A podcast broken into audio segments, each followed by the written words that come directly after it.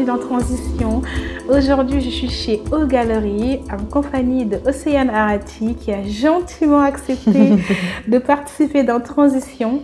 Euh, J'ai eu la chance de rencontrer Océane grâce à une amie que je remercie profondément. D'ailleurs, je lui ai envoyé un message derrière, quand on s'est vu la semaine dernière, lui disant oh, merci, merci, merci, merci. Parce que euh, vous allez le découvrir tout de suite, mais Océane, c'est euh, une femme vraiment incroyable qui a lancé euh, Au Galerie, qui est une galerie d'art à Dakar. Je la laisserai euh, la présenter parce qu'elle le présente beaucoup mieux que moi. Et elle a accepté de, de me rencontrer, de partager son parcours dans un secteur où, faut dire la vérité, j'y connais rien du tout. Donc, on va pas parler art et compagnie parce que sinon, dans ce cas, vous allez euh, vous foutre de ma gueule. Mais je voulais juste qu'elle vous partage un peu son parcours euh, dans un secteur qui est, qui est très challengeant, surtout en Afrique de l'Ouest et encore plus au Sénégal. Et quand on en a parlé la semaine dernière, je me suis rendu encore plus à quel point euh, elle a été ambitieuse de lancer ça ici, euh, parce qu'elle doit faire face à des challenges, mais euh, dont on ne peut même pas s'imaginer. Et en même temps, j'ai vu qu'il y avait beaucoup de passion et vous savez que dans Transition, ce qui m'intéresse, c'est des gens passionnés qui me partagent leur expérience et qui juste m'inspirent, moi, au quotidien, à aller plus loin dans mes, dans mes propres projets. Donc, euh, sur ce, je vais m'arrêter là. Je vais la laisser se présenter. Donc, déjà, bonjour Océane, comment bonjour ça va? Bonjour Margot, ça va et toi? Ça va super. Euh, T'es en forme, j'espère, là Oui, oui, en forme. alors, Océane, est-ce que je peux te demander de te présenter? Oui, euh, alors je m'appelle Océane Arati, j'ai 27 ans. Euh, je suis, alors, on va, on va, faire le petit mix euh, oui. dès le début. euh, je suis, alors, sénégalaise, française, euh, libanaise, vietnamienne, flamande. Je crois que j'ai oublié, oh, j'ai rien oublié. Ça va déjà, ça c'est bon. Et du coup, tu as lancé la galerie en 2018, c'est ça? Oui, en fin novembre 2018. Donc, j'ai lancé euh, OH, euh, OH Galerie, qui est un projet euh, qui est né il y a plus de 7 ans. Mm -hmm. donc, on en reparlera dans mon parcours. Mais ouais, donc quelque chose d'assez d'assez fou. je, je, je, confirme, c'est assez fou. Donc, Océane, avant d'aller plus loin, je vais mettre un peu les auditeurs euh, au fait. Comme vous le savez, dans Transition, en général, c'est toujours spontané. J'ai jamais, euh, même si je prépare le, les interviews en avance, j'ai jamais préparé les questions. Mais là, aujourd'hui, j'avais envie de faire quelque chose de différent. À Dakar, je suis très inspirée par les gens que je rencontre et plus je, je fais un point sur leur parcours, je fais des recherches et je me rends compte qu'il y a des quand même mots-clés qui revenaient et encore beaucoup plus avec Océane. Et en fait, quand j'étais en train de, de préparer l'interview, je me suis dit, tiens donc, et si je, je, je, je sortais tous les mots-clés qui caractérisaient un peu la vie d'Océane et les parcours d'Océane et on va suivre ces, ces mots-clés pour euh, parler de sa vie. Et donc, du coup, euh, toute notre conversation va tourner autour de mots-clés qui définissent Océane aujourd'hui. Donc, c'est la première fois que je fais ça. Soyez indulgents. Surtout Océane, c'est oui, ma, ma première cobaye. Alors, on va commencer avec le mot-clé enfance. Océane, peux-tu me parler de ton enfance? Alors, euh, une enfance extrêmement heureuse et épanouie à Dakar. C'était ce qu'on appelle l'Afrique en fait. Euh, mmh. Moi j'ai connu Dakar, il n'y avait pas tout cet urbanisme. J'ai connu les Almadies, il n'y avait rien. On voyait la mer au loin. Euh, il n'y avait pas tout ce qu'il y a sur la petite corniche. Donc, donc ouais, une enfance très très heureuse, euh, assez scolaire et assez studieuse parce que j'étais quand même euh, très orientée, très branchée études. Mmh. et une enfance ouais, marquée par la différence que je t'avais dit, que je me sentais pas, pas souvent à ma place, que j'avais beaucoup de mal euh, à m'intégrer, alors que pourtant j'étais très très sociable. Hein. Mais au fond de moi, il y avait déjà euh, quelque chose qui me disait pas forcément comme les autres. Euh, je pense que le métissage était aussi euh, l'une des, l'une des raisons euh, de tout cela. Et, et, voilà, du coup, ouais, une enfance une enfance en demi-teinte, on va dire, à la fois très très épanouie, mais à la fois où on se disait, est-ce qu'on est vraiment à sa place ici Est-ce que euh, on, on, se plaît dans l'environnement ouais. où on est euh, voilà. Non, je, je, comprends totalement et je pense que c'est ce que ressentent pas mal de gens quand, oui. peu importe où ils se trouvent un mm -hmm. peu, c'est le côté où est-ce que je suis d'ici ou est-ce que je suis... Euh... C'est exactement ça, ouais.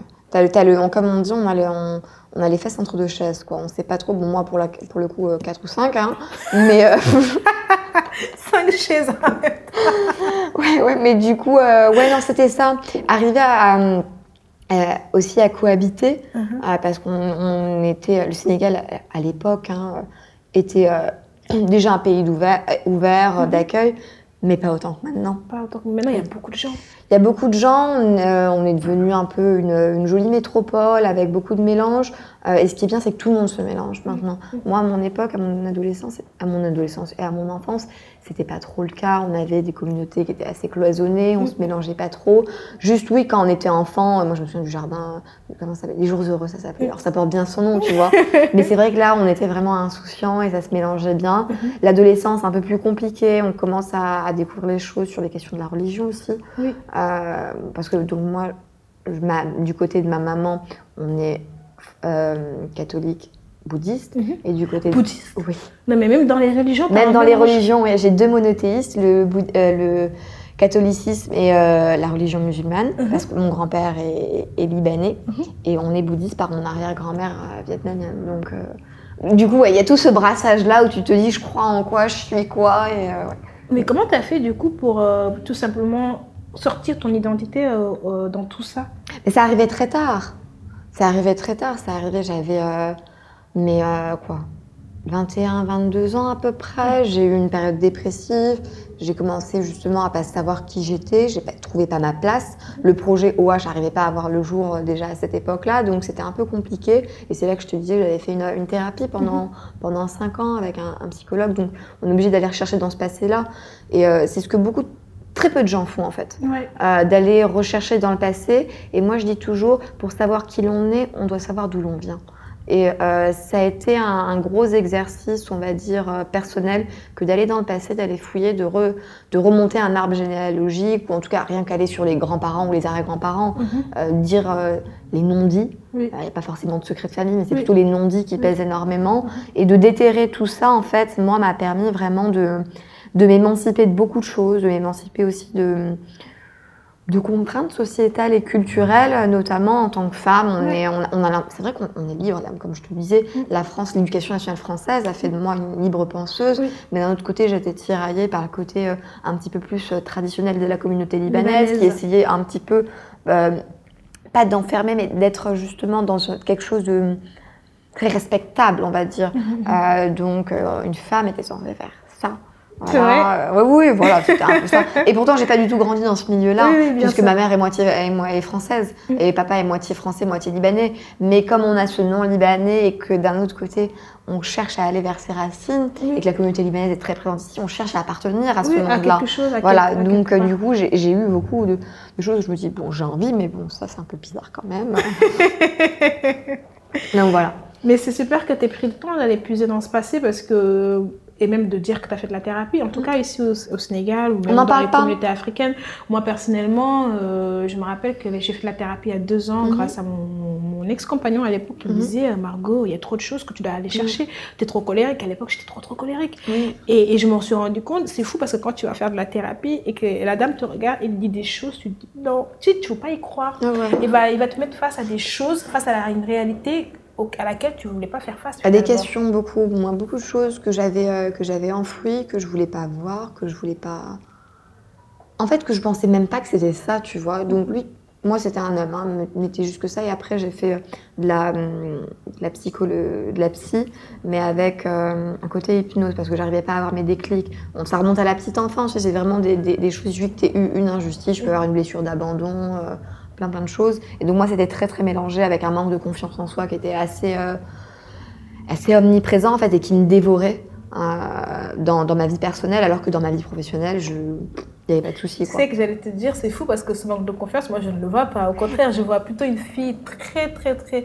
Une femme qui sait ce qu'elle veut, euh, qui a très confiance en elle parce que pour faire ce que tu as fait, on va bien sûr Oui, on va mais y tu vois, c'est la, c'est la dualité. Mm.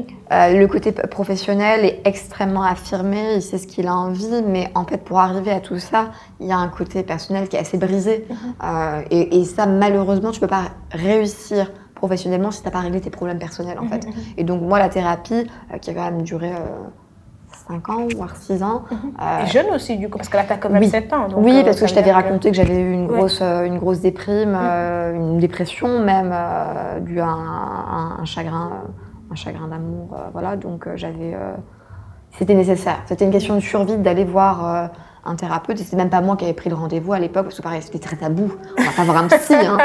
Euh, donc du coup, c'était ma meilleure amie en France qui m'avait. euh, app- ouais, c'est ma meilleure amie en France qui m'avait appelé, qui m'a dit écoute, j'ai appelé le psy, t'as rendez-vous tel jour à telle heure, tu y vas. À parce que Dakar, moi- ici? Parce que moi, j'arrivais pas à, passer le cap de me dire je vais appeler un psy. Donc ouais, ça a été quelque Comme chose. quoi, il faut bien être bien entouré. C'est exactement ça. C'est hyper important. Ouais. Bon, bah, ça m'amène un peu, tout, à l'heure, tu l'as un peu touché du doigt en disant que tu as eu un peu un chagrin d'amour. Et, euh, et du coup, ça m'a amené un peu à la- au deuxième mot-clé, euh, qui est littérature. Mhm. et, euh, et du coup, peux-tu me parler de ta rencontre avec la littérature? Alors une rencontre extrêmement tardive, puisque moi j'ai pas lu de bouquins, mais vraiment pas lu de bouquins avant mes 15 ans. Mhm. Je j'avais pas ce rapport-là. Je suis plutôt une scientifique à la base, Mhm. plutôt euh, ouais dans la physique, dans les maths. La littérature pour moi c'était bon, voilà quoi. Je sais pas qu'est-ce que je vais faire. devoirs de classe, quoi. Ouais, c'était l'obligation, c'était la corvée du truc, quoi. Et euh, il a fallu, ouais, à l'époque, j'avais euh, 15 ans. 15 ans et j'ai eu un gros, gros chagrin d'amour. C'était mon premier amour. Et ça a été euh, un gros, gros chagrin d'amour, en plus avec toutes ces questions un petit peu, euh, voilà, culturelles et sociétales, ça venait par-dessus. Euh, et, et du coup, je ne me demande pas comment, j'ai- je suis tombée sur ce livre qui était un devoir de classe, en fait. Et je me dis, bon, bah, je vais le lire. C'était Ternani de Victor Hugo, donc la pièce de théâtre.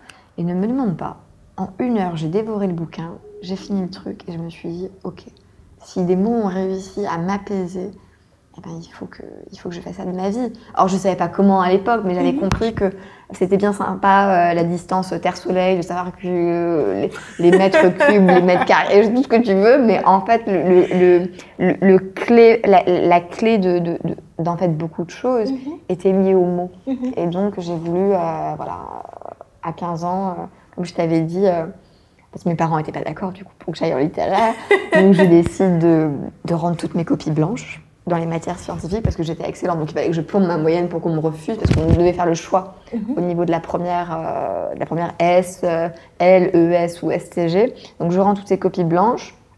Je suis nulle en français, c'est ce qu'il faut savoir à l'époque quand même. Euh, je suis pas excellente en, en langue.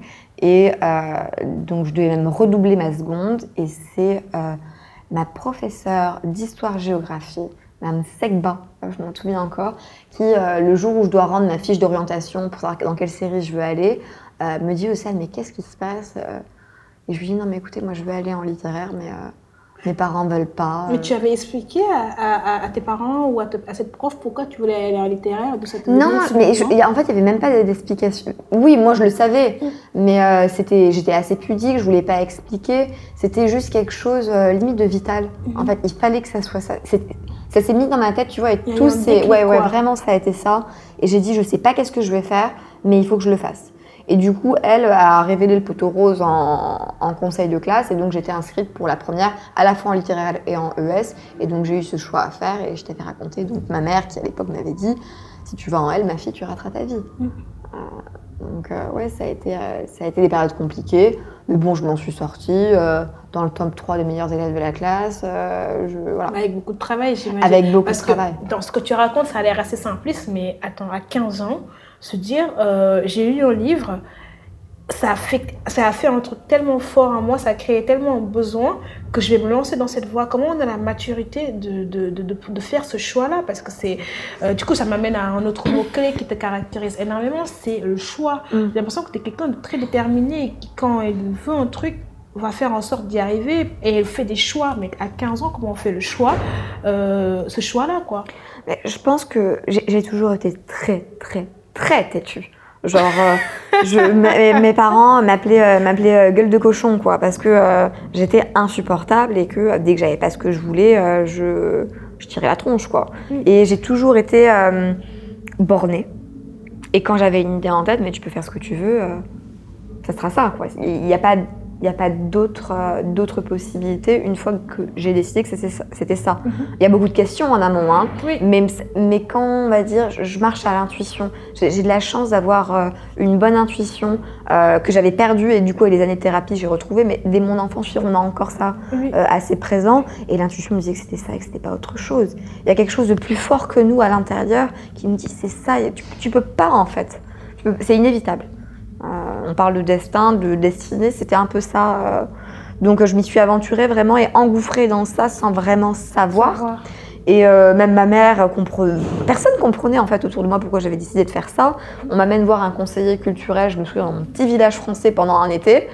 Euh, il me dit, vous voulez faire quoi? Je lui dis, bah écoutez, euh, c'était à l'époque où j'avais fait des fêtes de la musique, je Oui. m'étais éclatée là-dedans.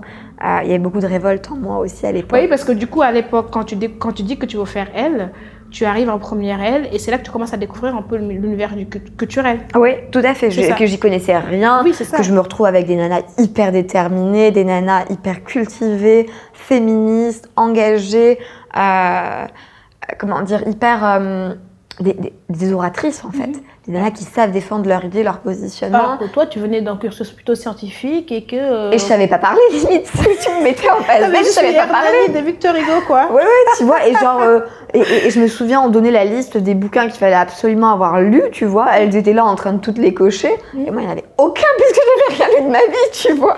Et, euh, et ouais, c'était là, c'est le jour là où je suis rentrée des cours. et J'ai demandé à mon père. Mon père me dit, mais alors, euh, je te vois tout le temps travailler, comment je peux faire pour t'aider que je, te- je donne une liste de bouquins à mon père à- de Ramène France. Et mon père me ramène en cachette euh, une valise remplie En de livres. cachette. Ouais, en cachette. C'était encore un peu tabou, hein. Même si j'étais en littéraire, fallait pas pousser, quoi. C'est vrai? Ouais.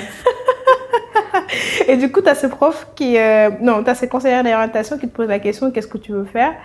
Et oui, c'était un conseil d'orientation qui me dit mais vous avez envie de faire quoi? Et j'avais découvert euh, les fêtes de la musique euh, au lycée, dont une avait été annulée. Et en fait, je, je me retrouve, pareil ça aussi, je me retrouve à aller voir le prof de musique, lui dire écoutez, ils ont annulé votre fête de la musique ici, ben moi je vais l'organiser dans mon club d'équitation. J'ai demandé l'autorisation à personne, j'ai demandé l'avis à personne, j'ai dit je le fais, c'est tout.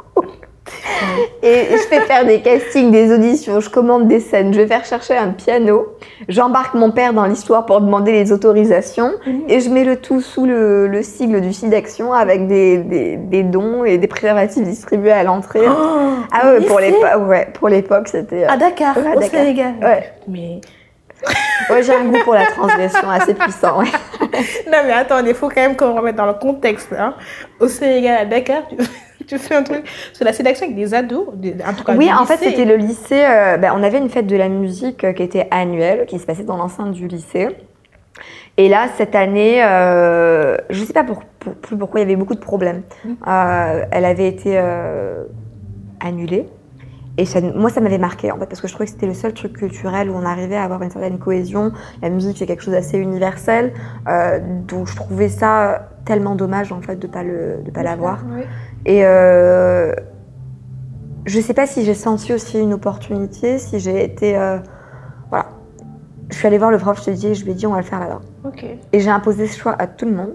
Je me souviens, le président du club d'équitation me regarde, il m'a dit, qui t'a dit que tu pouvais faire Je lui ai dit, bah écoutez, c'est partout. J'ai distribué euh, les flyers dans toute la ville. Donc, t'as Donc, pas le choix, quoi. Alors, tu t'es engagée sans le vouloir. Voilà. Ouais, j'avais 14-15 ans. ouais. Non, mais t'es- c'est fou parce que c'est là qu'on sent quand même que tu as une vraie euh, personnalité qui s'est dégagée quand même dès, dès l'enfance. Et est-ce que, euh, du coup, cette personnalité découle du fait que le mot différent, c'est très. euh, là, c'est un mot-clé qui, pour moi, a été. euh, dès, que je lisais, dès que j'écoutais notre conversation, même là, on en parle encore, c'est ce côté. Tu es différente. Et Ouais. en même temps, tu es, le fruit d'un mix de cultures. Est-ce que c'est le fait que tu sois de cinq euh, nationalités différentes, euh, de trois, quatre religions en même temps dans, dans la même famille Euh, Et en plus, tu l'as dit, il y a une phrase, je te l'ai dit, je vais te le répéter, que, que, tu, as répété, que tu as dit dans, dans un de tes interviews, où tu disais pour être, irremplaçable, pour être irremplaçable, il faut être différent. Est-ce que c'est quelque chose qui t'a toujours animé ou c'est venu après? C'est venu très tard. C'est venu avec les années de, de thérapie. Euh, et, et même, tu, je ne savais pas, en fait, adolescente, que j'étais aussi mélangée que ça, aussi métissée que ça. Je pensais que ça se euh, mettait juste sur du français, euh, du français du libanais et que oui, j'étais née au Sénégal et que j'avais plusieurs générations, mais je me considérais pas non plus comme sénégalaise à part entière, tu vois. Donc, euh, pareil pour les religions, je savais qu'on avait le musulman et le chrétien, mais, mais sans plus, le bouddhiste, je l'ai découvert bien après. Donc, ouais, je pense que tu sais, c'est comme avec la généalogie, on hérite des générations qui nous ont précédés, on a des fois des, des, des rôles d'apaiser mmh. en fait tout ça. Et je pense que moi, j'ai hérité de tout ça et je l'avais. Euh, et je pense que en fait, je suis partie euh, à la base d'une certaine pression. Euh, on met beaucoup de pression sur les jeunes filles mhm. dans, voilà, dans, notre communauté, que ce soit même sénégalaise, hein, sénégalaise, et libanaise, voilà, on, on, met beaucoup de pression aux jeunes filles. Et moi qui me sentais, qui était moitié libanaise, j'étais un peu en mode bon, bah, attendez, j'ai droit à la moitié des obligations, quoi. Ne fatiguez pas, quoi. Donc c'était un peu. C'est la première fois que j'entends ça. Vu que je suis pas 100%, je fais que la moitié.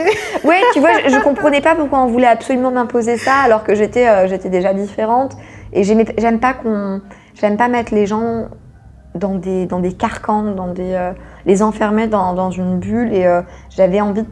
En fait, j'avais une quête de liberté et une soif de liberté assez vorace. Quoi. Je mm. voulais pouvoir tout faire, tout dire. et ça continue encore. Hein. Mm-hmm ça, peut me porter préjudice, mais, euh, mais euh, je suis quelqu'un qui aime, euh, qui est très transparente. J'ai besoin de, de, dire des choses, j'ai besoin de faire les choses, et bon, bah après, il y a des, des petites, des petites choses, tu vois, que j'ai brisées, je m'arrête et je, je, répare, quoi, mais voilà. Donc ouais, c'est quand même quelque chose qui t'a bien animé parce que même dans ton, bon, on en parlera euh, quand on arrivera à parler à, aux galeries, mm. dans ton choix de modèle économique, dans plein de choses, dans tout ce que tu touches, il y a, y, a, y, a, y a une... Il y a, hum, j'arrive pas à trouver le mot, mais tu arrives à laisser une empreinte et, et dessus, il y a, y a le mot différence qui ressort à chaque fois et, et c'est fou, quoi. C'est. Ben ouais, je, je, je, peux pas. C'est vrai que c'est quelque chose d'assez compliqué à expliquer, mais. Euh j'ai compris, je pense, avec l'art et la culture, et grâce surtout à mes professeurs à l'époque au lycée, qui, qui, étaient généralement des femmes, mmh. euh, et mon professeur de philosophie dont je te parlais, Monsieur Salle, mmh.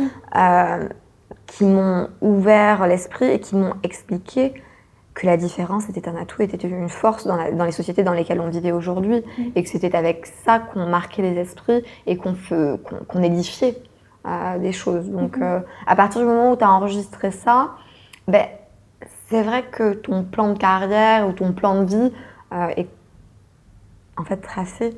Euh, tu es destiné à être différent, bah voilà, c'est tout. C'est comme ça. Ok.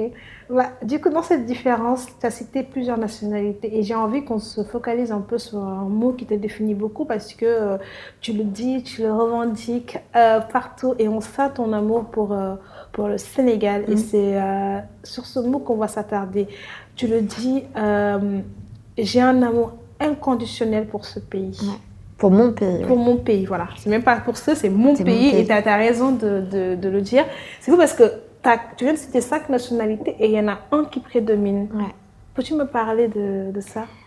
Alors, je, je, pense que c'est euh, que c'est le cas de beaucoup de gens qui ont grandi ici. On a un... C'est même ça m'émeut d'en parler. Euh, euh, c'est un pays qui nous a tout donné. C'est quelque chose, c'est une terre d'accueil. C'est le Sénégal est comme est comme une mère en fait, comme une mère, comme un père.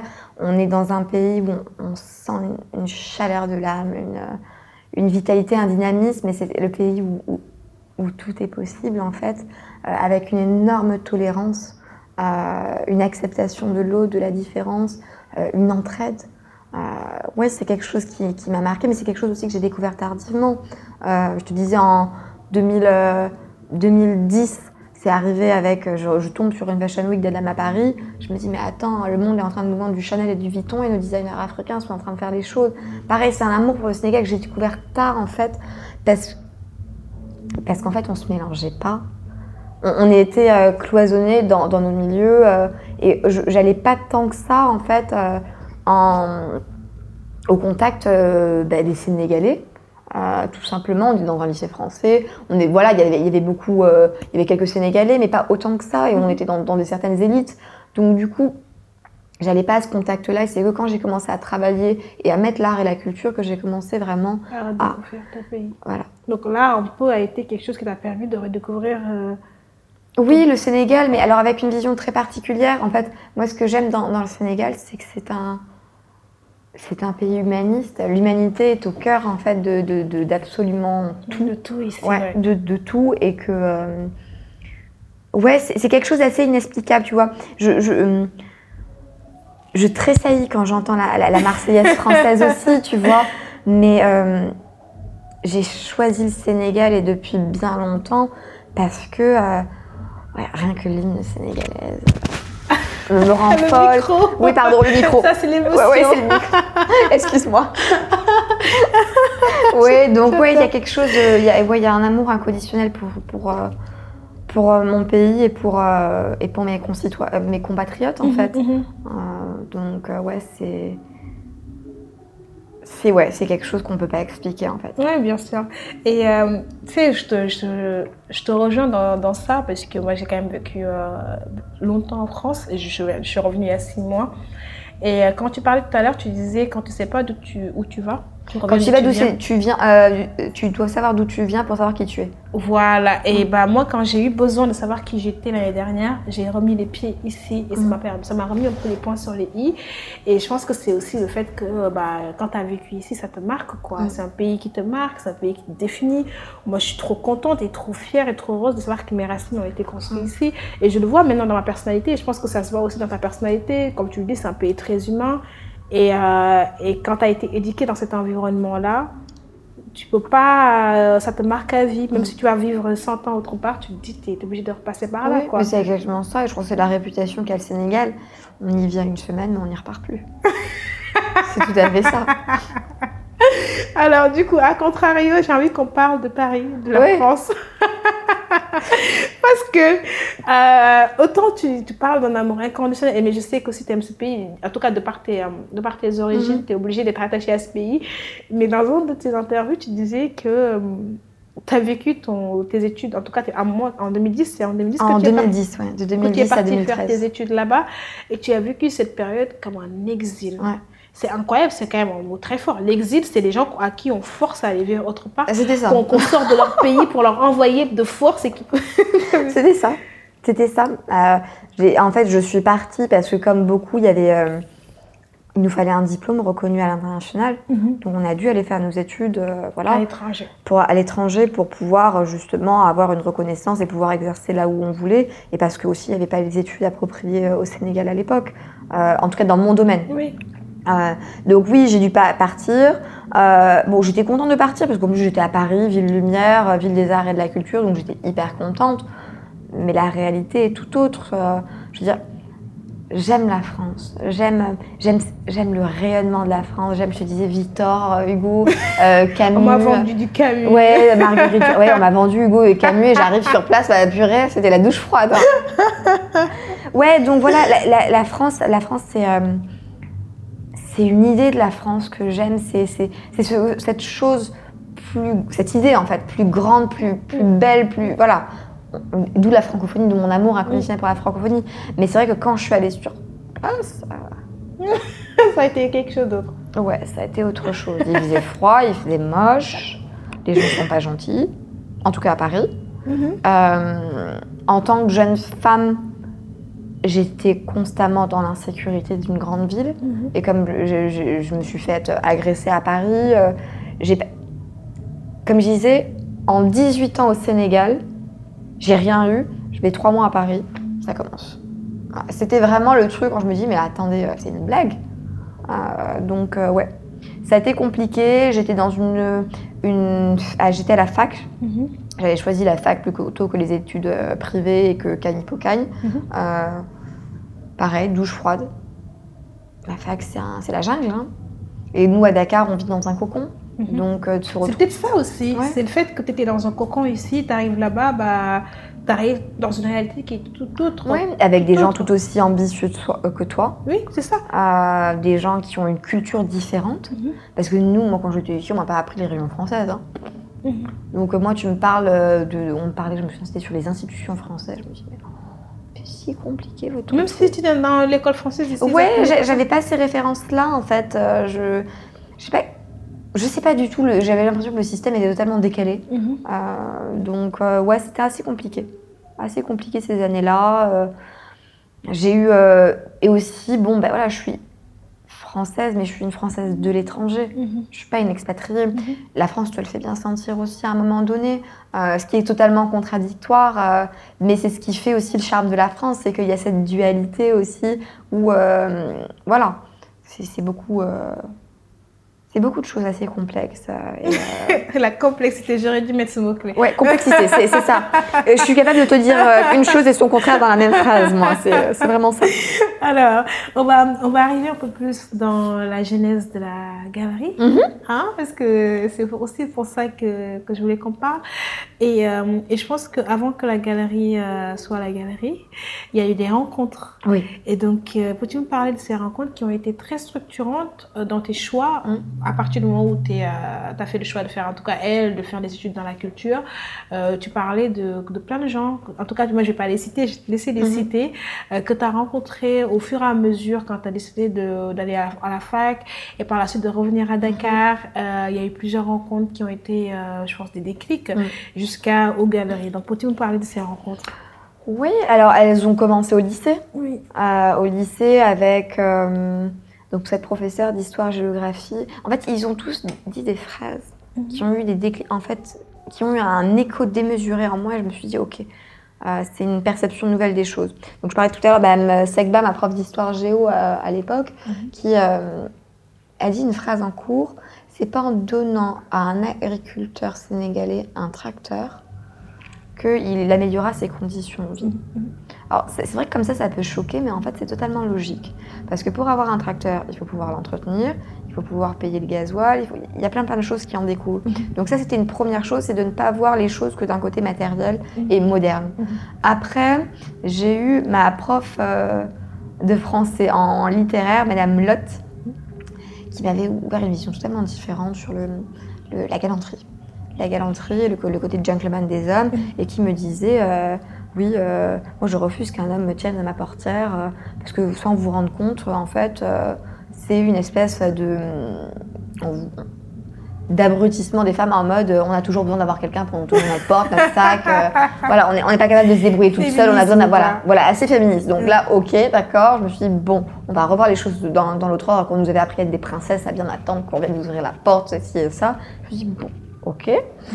Et il y a eu surtout ce prof de philo Monsieur Salle, euh, qui, a, fait de moi une véritable libre penseuse, euh, qui, euh, en cours de philo, arrivait à te démonter la religion, mais d'un point où tu, tu, t'en finissais athée. Mais c'est fou parce qu'on est quand même dans un pays à 90% musulmans. Oui. C'est ça qui est incroyable. Mais tu arrivais sur, tu sais, sur des thématiques, donc là c'était la thématique de la religion, qui arrivait à te questionner la religion et à te faire douter de tes croyances et de ta foi, mhm. mais qui d'un autre côté, quand j'organisais un, un, événement au lycée, me disait Océane, à 14h il y a la prière.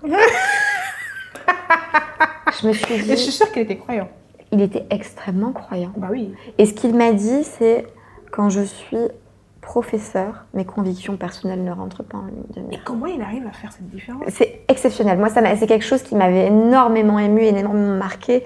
Et je m'étais dit, en fait, l'objectivité euh, est une des clés en fait euh, de, notre parcours et, des, et, des, missions. Et je trouvais ça extrêmement beau qu'un enseignant qui avait quand même un certain pouvoir sur le, le on va dire le la constitution euh, de, l'esprit de jeune, puisse avoir cette neutralité et cette, euh, cette mission d'instruire et de lui laisser le choix. Ah, et ça, ça m'avait, euh, ça m'avait ouais, vraiment euh, subjugué. Mm. Donc ça, c'était les trois profs qui ont marqué ma vie. Après, il y a eu donc cette rencontre assez incroyable donc en 2012 où je, je déprimais à Paris, j'en avais ras-le-bol. Je, je, cherchais, je voulais arrêter mes études. Je voulais complètement arrêter. Et j'ai mon directeur de licence qui me dit écoute, trouve un stage à Dakar dans le monde de l'art et je te fais tout passer à distance sur ton quatrième semestre. Je commence à chercher et je tombe sur la galerie Antenna. Euh, je pars, euh, donc j'étais en vacances en décembre, j'avais envoyé un mail et ils cherchaient un repreneur, euh, slash stagiaire, slash homme à tout faire. Mhm. Et du coup, j'y vais, je rencontre Claude Everley, un vieux monsieur hein, de voilà, d'un certain âge, qui est le fondateur de la galerie, et euh, qui me fait passer ouais, deux entretiens d'embauche, mon Dieu. d'une longueur interminable. Pour juste un stage, hein, c'était, c'était costaud. Et euh, qui me donne la chance, du coup, euh, pour être en stage donc, dans une galerie d'art. Moi, je ne connaissais pas les galeries C'est d'art. ça que j'allais te dire, tu connaissais Je connaissais rien. monde Je connaissais rien du tout. Moi, je voulais être dans l'événementiel culturel comme marketing. euh, je voulais, alors, galerie, j'avais pas du tout envisagé. Et euh, Tu surtout, connaissais l'art africain pas du tout. Pas du tout. Bah, du coup, c'était ça. J'étais pleine de préjugés. Moi, je me suis dit, quoi, ces trucs-là? C'est pour le village, quoi. Genre, euh, c'est pas pour moi, quoi. Mhm. Et, euh, et lui, euh, en me mettant devant un masque, c'était un masque Fang. Mhm. euh, alors que pourtant, j'ai un circuit à histoire de l'art. hein. Donc tu connaissais un peu quand même. Je connaissais l'art, mais je connaissais pas l'art africain. Donc du coup, me mettre devant ce truc était censé pouvoir décrire. Impossible. Impossible de le décrire, de, de savoir comment rentrer dans ce truc, de savoir comment, par où commencer. Et lui, choqué. Et c'est là que tu te rends compte que, ayant vécu toute ta vie en Afrique, en fait, c'est pas quelque chose de qu'on qu'on- qu'on a d'héréditaire, en fait. On- il faut l'apprendre par soi-même. Euh, et euh, il commence à me dire, mais regardez les yeux, ils sont en amande, le front est assez euh, imposant, il n'y a pas de nez, la bouche est allongée. Et il me donne des clés de compréhension. Et après, il commence à m'expliquer un petit peu euh, la constitution des anciennes sociétés euh, africaines, les Mhm. différences entre les ethnies, euh, les significations des, des masques, des statues, de- plein plein de choses. Et il m'ouvre les, il m'ouvre les portes sur un monde que je soupçonnais en fait même pas. Et quand je t'avais dit, oui, à l'époque, je passais euh, l'art occidental, les civilisations occidentales, euh, grecques, romaines, au top du top. Mhm. Ah ben là, après avoir découvert, après une journée à Antenna et après avoir découvert ça, l'Afrique avait euh, Ça a chamboulé un peu ah, toute ta totalement perception. toute ma vision, toute ma vision, et je me suis dit, ok, il y a quelque chose qu'on a raté. Si moi j'ai grandi toute ma vie en Afrique et que je connais pas ça, alors que je suis d'ici, il y a un problème quelque part, et Mhm. donc je dois pas être la seule non plus. Et c'est de là qu'est né le, le projet OH. Et du coup, de la... c'est là que l'art est entré dans ta vie. Tout à fait. Ça a été assez boulimique, d'ailleurs. Euh, j'ai commencé à collectionner, j'ai été vorace en, en ouvrages spécialisés, euh, j'ai co- collectionné. Euh, donc oui, ça a été assez boulimique. Euh, je fais juste un stage. hein. Après, je repars euh, six mois après terminer ma licence à Paris. De là, je suis contactée par l'École des arts et de la culture de Paris, qui était en train d'ouvrir un MBA à distance en ingénierie culturelle et qui me propose de me faire sauter une année de tout faire en passant à Dakar. Je me dis, wow, il y a quelque chose qui se passe dans la tête de ces gens-là, tu vois, Ouais, qu'on ouais, te dise, on sent en 2013 déjà que l'Afrique est en train de, de- de- de faire quelque chose Mhm. et de, vouloir accompagner une, une jeune étudiante Oui. dans un projet, en fait. Mhm. Euh, voilà. Et euh, c'est surtout ça qui a permis à les prémices de OH, puisque Mhm. j'ai en fait avec ce mémoire euh, d'ingénierie culturelle développé tout le concept de OH Galerie avant même d'ouvrir la galerie actuelle. Donc du coup, je rentre à Dakar en 2013. Je fais, euh, alors que je suis toujours en licence, hein, le truc un peu fou. hein. Euh, je, je, je fais quoi déjà? Oui, je fais ce, ce- ce- ce mémoire. Je monte ma première boîte qui s'appelle OH, qui est dans du consulting, de l'événementiel, et qui est en fait les prémices de OH Galerie.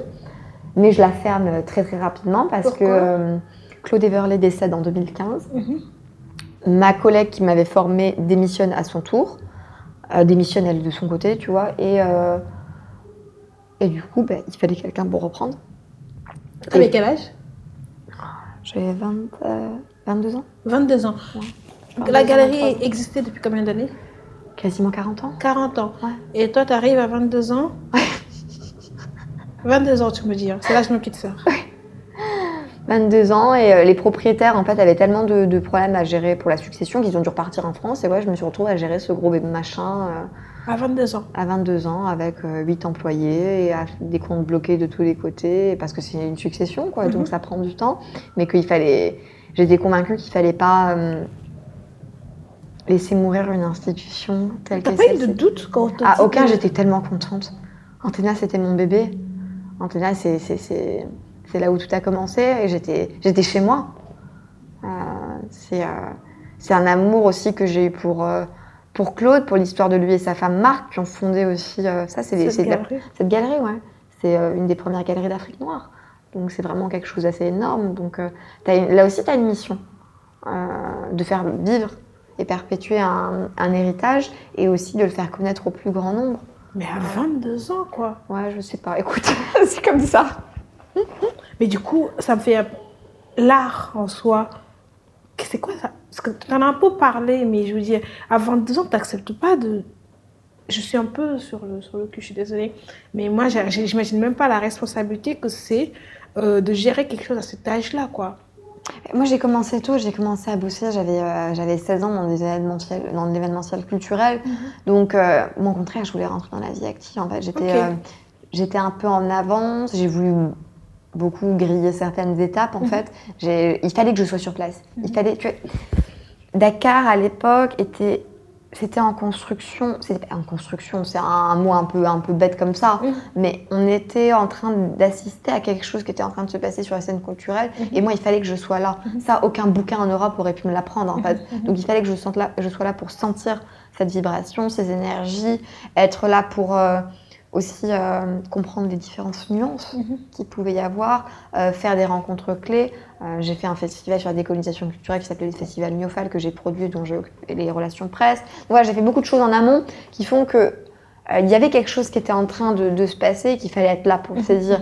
Et à, l'é- et à ce moment-là, donc reprendre, reprendre la, la gérance, la gestion plutôt d'An- d'Antena était, était du pain béni pour moi, quoi, vraiment. Et c'est ce qui m'a permis aussi de, de, voilà, de, de remettre le pied à l'étrier, de Ouais. sortir d'une certaine dépression et euh, de beaucoup de choses. Du coup, on va arriver à la galerie. Ouais. Euh, ben, la galerie, en fait, c'était un projet qui existe depuis 2012, depuis ce stage. Donc, euh, j'avais mon entreprise que j'ai fermée quand j'ai dû reprendre en 2015 euh, la gestion d'Antena. Et, et du coup, j'avais mis en suspens tout ce projet-là. C'était un projet que j'ai laissé, voilà. Et il est revenu un petit peu dans ma tête en 2016, fin 2016. 2017, ça m'a un petit peu travaillé euh, avec le décès de mon, de mon grand-père. Euh, mais finalement, c'était pas bon moment pour se lancer pour x, y raison. Et finalement, il revient au grand galop en 2018. Euh, je recommence à ressortir ce, ce mémoire euh, que j'avais réalisé. Je commence à refaire mes études qualitatives, quantitatives, à réobserver la scène, à commencer à réfléchir, trouver un local. Et le dé... Mais bon, sans vraiment passer à l'acte, en fait, c'est que, c'est que de la théorie. hein. Et euh, c'est à la Biennale de 2018 que le déclic se fait. Tu peux expliquer euh, c'est quoi la biennale? Alors la Biennale, c'est euh, un événement institutionnel qui a lieu tous les deux ans à Dakar, qui est l'un des événements les plus importants sur le, le continent, en tout cas ouest africain, mais en règle générale africain aussi, et qui est donc une manifestation culturelle, beaucoup d'expositions, de conférences, et euh, de, que ce soit de la part du gouvernement, mais aussi du secteur privé, Ok. de- d'un monsieur, madame, tout le monde qui a envie d'exposer. Mhm. Donc c'est un gros, gros événement où euh, pendant euh, un mois, la ville est- explose. J'ai hâte. Ouais, Cette année, là, c'est- non C'est en 2020, en juin 2020, la prochaine. Et euh, alors j'en étais, oui, donc cette fameuse biennale et euh, l'arrivée d'une concurrente, Mhm. d'une concurrente euh, qui est sur le marché étrangère. Et là, je me dis non mais en fait, euh, oh, on va un petit peu parce qu'il y a galerie et galerie. Mhm. Toujours, il y a des différences. C'est une galerie au sens, euh, voilà, on manage des artistes, on va en foire, on fait des plans de carrière, euh, on fait des collections. Il n'y en avait pas vraiment.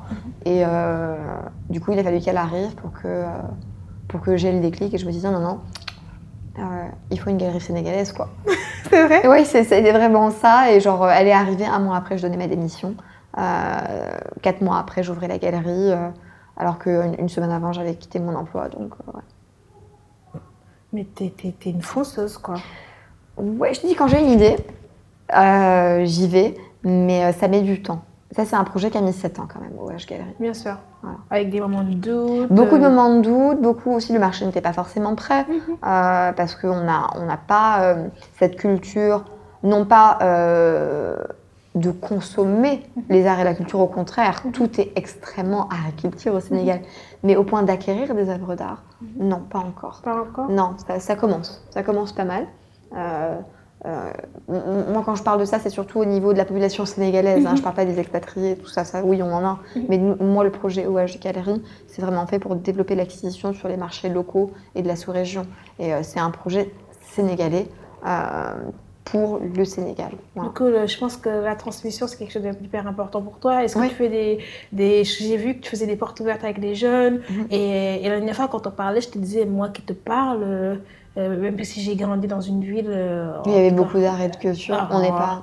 J'ai été au Louvre deux fois de ma vie, mhm. pour te dire. Et encore, quand tu vas, il y a des choses que tu regardes, tu sais même pas pourquoi tu les tu as, du mal à interpréter, euh, tu connais, j'y connais rien, j'y connais rien et je trouve ça dommage parce que c'est aussi une manière de, de connaître l'histoire, d'apprendre l'histoire, on peut, on peut, découvrir son histoire à, travers les, les, arts. Oui, c'est ça. Ben, c'est oui, on est beaucoup dans de la transmission, ben, déjà parce que moi, euh, Claude Everley a changé ma vie en voulant bien me transmettre mhm. et en voulant bien m'initier. Mhm. Donc euh, de là, si juste une personne arrive à avoir cet impact-là sur la vie de quelqu'un, imagine ce que tu peux faire juste avec, euh, avec un petit peu de bonne volonté et en, recevant plus, euh, plus de personnes et en prenant le temps d'expliquer. Et d'où le concept de la galerie de, de, OH, qui est une galerie qui fonctionne uniquement sur rendez-vous, qui a marché avec une adresse confidentielle pendant euh, plus de huit mois. et même jusqu'à présent, l'adresse exacte n'est pas dévoilée. tout ça parce que, en fait, prendre un format rendez-vous, que tu sois quelqu'un qui s'y connaisse ou qui ne connaisse pas, euh, en, plus de ça, quelqu'un qui s'y connaît pas, c'est encore plus intéressant. Mhm. Parce que là, tu peux avoir un impact et tu peux vraiment changer des choses. Euh, moi, c'est ce que j'appelle de la structuration de marché de l'intérieur. Mhm. Euh, et on a besoin justement d'avoir... plus tu fais des événements, comme la BINA, c'est bien sympa, mais si tu n'as pas de la question de médiation derrière, si tu n'as pas des gens pour t'expliquer, pour te donner des clés de compréhension, pour, pour t'éduquer à ça, ça sert à rien. On pourra faire tout ce qu'on a envie de faire, ça ne déclenchera pas les vrais déclics qui feront qu'on va avoir de l'acquisition, qu'on va avoir des artistes qui vont pouvoir produire, créer tranquillement, vivre décemment aussi. Donc, euh, donc voilà.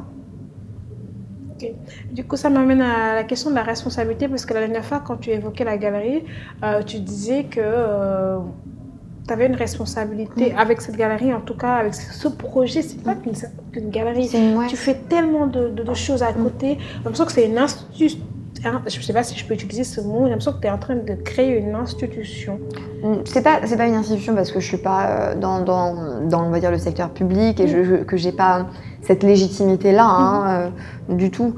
Euh, mais je pense, comme beaucoup de, de, personnes, en tout cas spécialisées ou dans ce monde-là me le disent, on parle de modèle disrupté et de, de réinventer un métier.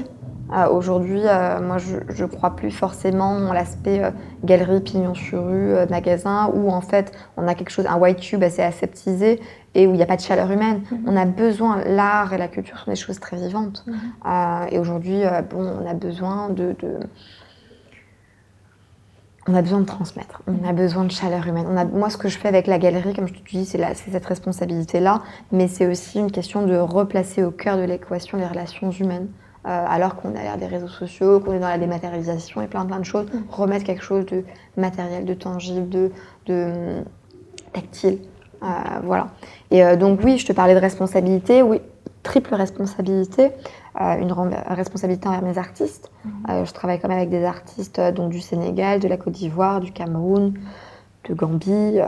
il va y en avoir d'autres qui vont arriver, Burkina Faso, Mali, donc, euh, parce que je suis à la fois la galeriste, donc tu peux venir visiter la galerie, acheter les œuvres, mais il y a un travail d'agent qui est fait derrière, où le but c'est de développer leur carrière, c'est de faire des, contrats où ils sont, où ils sont gagnants, où ouais, je, je, suis responsable, je dois leur trouver quelque chose, je dois, je dois les payer à temps, euh, je dois les faire connaître, je dois, voilà. Euh, et c'est pas des artistes qui sont choisis au hasard. Encore une fois, c'est des artistes qui moi me touchent et qui vis-à-vis de mon parcours ou vis-à-vis des connaissances que j'ai me, me, frappent. Donc euh, je, prends à la fois des, jeunes artistes comme des artistes euh, connus et reconnus du marché euh, et de la scène internationale. Comme qui? Même si je connais pas. ben oui, on parle de on parle de qui sont déjà bien établis, mais après il y a des des jeunes comme Sambou Diouf que j'ai découvert il y a un an et qui a fait une exposition avec Carton, mm. Ako Angson, un artiste camerounais autodidacte, 55 ans, que personne n'a jamais repéré et que moi je le prends en galerie, ça commence à exploser et que ça va aller dans tous les côtés là en 2020, mm. à mener mon artiste ivoirien. Ouais, c'est des gens et c'est des gens qui m'ont fait confiance alors qu'ils ne me connaissaient pas, mm-hmm. mais parce qu'ils ont cru en le projet et ça c'est assez énorme. Euh, la deuxième responsabilité dont je te parlais, c'était la responsabilité vis-à-vis de mes clients et mes collectionneurs, euh, j'essaie d'être juste. Je suis certes une galerie, donc un modèle marchand, j'ai besoin de vendre, mais je ne vendrai pas une œuvre euh, si c'est juste pour la vendre. Mm. On, crée des collections sur mesure, on est dans consulting, on est sur du service sur mesure, dans un discours adapté à chaque personne. Et euh, comme on dit dans notre métier, chaque œuvre a, son collectionneur. Mhm. Et si tu n'as pas encore vendu l'œuvre, c'est que le collectionneur ne s'est pas encore présenté. Donc c'est voilà, on est dans un modèle de vente, mais on voit aussi sur du, plus long terme. Ouais. Même si c'est pas ma vocation être sur le long terme, ça c'est des musées qui sont sur le long terme. Mais moi j'essaie d'être voilà sur on va dire du moyen terme, ou en tout cas le, laps de temps où, je vivrai et où je ferai ce métier-là. Quoi. Mhm. Et euh, la dernière responsabilité, c'est cette responsabilité vis-à-vis de mon pays, donc vis-à-vis du Sénégal, euh, vis-à-vis de, de l'histoire de l'art, euh, où on essaie non pas d'imposer quelque chose, mais de suggérer quelque chose et d'essayer de transformer quelque chose. On accompagne nos artistes, on essaie d'accompagner nos institutions aussi, on essaie de, de ouais, d'apporter de, une pierre à l'édifice, mais d'une manière assez, assez humble en fait. Mmh. nous, on n'est pas là pour écrire l'histoire. On est juste là pour l'accompagner, pour euh, éventuellement sur des projets un peu fous. Oui, il a marqué ponctuellement, mais c'est pas ça qu'on retiendra en fait. Et, euh, et ouais, j'ai cette grande responsabilité. Comme je te disais, le concept OH, c'est quelque chose qu'on retrouvera uniquement au Sénégal. Ce concept sur rendez-vous, le fait que la directrice de la galerie vous accueille personnellement, j'ai pas d'employé, il n'y a que moi. Mhm. Euh, ça, c'est quelque chose où, en fait, quand on me dit allez faire des foires, oui, j'irai en faire des foires, mais pas pour l'instant, parce que je suis pas prête et que ça coûte beaucoup d'argent. Mais surtout parce que je veux que les gens viennent au Sénégal. Je veux qu'ils prennent un billet d'avion chez notre compagnie nationale. je veux qu'ils aillent chez un de mes partenaires qui est le Terroubi, ou que si vous êtes à l'étranger, euh, vous fassiez euh, par FedEx, qui est mon partenaire aussi, et qui a, un, qui a, une franchise, sûre, mais, mais qui par exemple est par un directeur euh, sénégalais qui a à cœur de développer les relations entre le Sénégal, le monde et surtout entre les pays d'Afrique, mhm. abattre les frontières qui ont, qui ont été mises, tu mhm. vois. Et donc, c'est tout une chose de réflexion euh, derrière. Et c'est quoi les challenges? Oh, il y en a plein. Déjà, faire, faire vivre la galerie tous les jours, avoir des rendez-vous, euh, des nouvelles expos découvrir des nouveaux artistes, euh, faire ces concepts de dîner que je fais, dîner des collectionneurs où je fais venir un chef de Paris, où je le mets sur un bateau de pêche pour lui dire écoute, va pêcher les poissons sénégalais, tu vas magnifier les produits sénégalais. C'est aussi faire comprendre à des institutions, euh, des entreprises, qu'une jeune galerie qui a un an bah, peut faire le travail d'une galerie euh, voilà, qui a, qu'on a peut-être cinq, mais de manière aussi qualitative. Euh, c'est, ça, ouais, et se développer surtout. C'est génial. Aller sur des nouveaux marchés. Et aussi, j'imagine que la dernière fois, tu, tu, tu en avais parlé, le challenge pour toi aussi, c'est que les jeunes ouais. Ça, Ça c'est vraiment quelque chose qui me tient à cœur. Euh, parce que je considère que oui, euh, si moi, euh, jeune, et qui n'étais pas du, tout prédestinée à faire ce, ça, en fait, a réussi à être à ce niveau-là, qui n'est pas un niveau exceptionnel hein, non plus. Hein. Tu as quand même réussi à créer quelque chose. Voilà. c'est que ben, le, cas d'un de, de, monsieur et madame tout le monde qui n'y connaît absolument rien, et de cette nouvelle génération pourtant qui a accès aux réseaux sociaux et qui voit qu'il y a quelque chose qui est en train de se passer au niveau de l'art et de la culture, de leur faire prendre part à cette aventure. Euh, et oui, je suis très engagée. Euh, quand on m'appelle pour des visites scolaires, alors que c'est très très compliqué hein, de faire venir 40 personnes à la galerie, ben, je le fais parce qu'il y a ce rapport de transmission et que quelqu'un peut avoir dans le groupe un déclic à ce moment-là, comme moi j'ai eu le déclic euh, à d'autres moments. Et aussi faire comprendre aux jeunes euh, en tout cas de ma génération, les euh, moins de 30 ans par exemple, qui ont quand même un pouvoir d'achat qui ne soupçonnent pas que, euh, parce qu'on va au restaurant, on adore chiller nous à Dakar, hein. on adore manger, on adore les sorties, on est vraiment, on, adore ça, tu vois. On a, ouais, non, on adore ça. On adore, on a un attrait pour le luxe aussi et, et OH utilise tous les, tous les codes du luxe et les adapte pour, pour le monde de l'art. Euh, et en plus, on a, on a l'art qui l'industrie du luxe qui travaille pour le monde de l'art, on se réapproprie un autre code. Donc c'est très très bien. Et donc oui, j'ai mis en place donc beaucoup de formats de dessin pour faciliter l'acquisition aux premières bourses. Le festin à 15, en plus j'utilise des collectionneurs où je reçois des jeunes un petit peu voilà avec des visites nocturnes de la galerie, des journées sans rendez-vous chaque premier samedi du mois où tout le monde peut venir voilà comme il a envie. Euh, donc voilà, plein plein de choses pour que la nouvelle génération euh, soit intéressés. Et euh, tout aussi le, le tintamarre sur les réseaux sociaux, bien sûr, parce que ça, c'est obligatoire. Là, on va arriver vers la fin, Océane. Euh, j'ai quelques petites questions à te poser de fin. Dis-moi. la toute première, c'est est-ce que tu as eu des moments d'échec? Durant toutes ces périodes, est-ce qu'il y a eu un moment qui a été un, vrai, un gros moment de doute où tu t'es dit je vais pas y arriver et, Oui, il y en a eu un. ça a été ça a été en 2000. Euh, allez, allez, deux. En 2013, quand je monte au OH, donc cette première entreprise qui marche pas. parce que je suis trop jeune, je suis trop inexpérimentée, je suis trop vorace, je suis trop impatiente. euh, Donc oui, ça marche pas. Euh, je me retrouve à être pendant deux ans euh, sans emploi, à, voilà, à suivre une thérapie parce que j'arrive pas à sortir de lui et que je veux pas faire autre chose en fait. Je veux pas aller euh, bosser dans un autre domaine, c'est ça que je veux faire absolument. Et oui, il y a en 2017, quand j'essaie, je retente de lancer la galerie, euh, mais que j'y arrive pas. Là, ça a été un- quelque chose d'assez difficile. Et bon, il Pourquoi? Parce qu'à l'époque, il fallait des financements, que euh, j'avais pas, j'avais pas tout ça et que euh, j'avais pas le courage de me lancer aussi. Voilà. Mais je, je touche du bois. Euh, j'ai pas eu euh, d'échec, d'échec, Oui. comme on, on peut le voir. Ou voilà, je, je suis vraiment euh, hyper reconnaissante et hyper, euh, on pourrait dire limite bénie euh, de, de, de pas de pas connaître les down, down, down. Psychologiquement, physiquement, on peut les connaître, mais je veux dire l'entreprise en elle, pour l'instant, on n'a pas, pas connu ça. Et je veux pas le connaître, pardon. je sais qu'on se relève des trucs, mais moi, je veux pas. Pour l'instant, c'est pas possible. Et euh, si tu devais me définir la réussite selon toi, c'est quoi? Ah ben, je pense que j'y suis en plein dedans. Ouais. J'ai pas besoin de plus. Là, je, je m'épanouis énormément. Je pense faire quelque chose qu'on aime. Ouais, C'est faire quelque chose qu'on aime. À partir de là, on a tout gagné.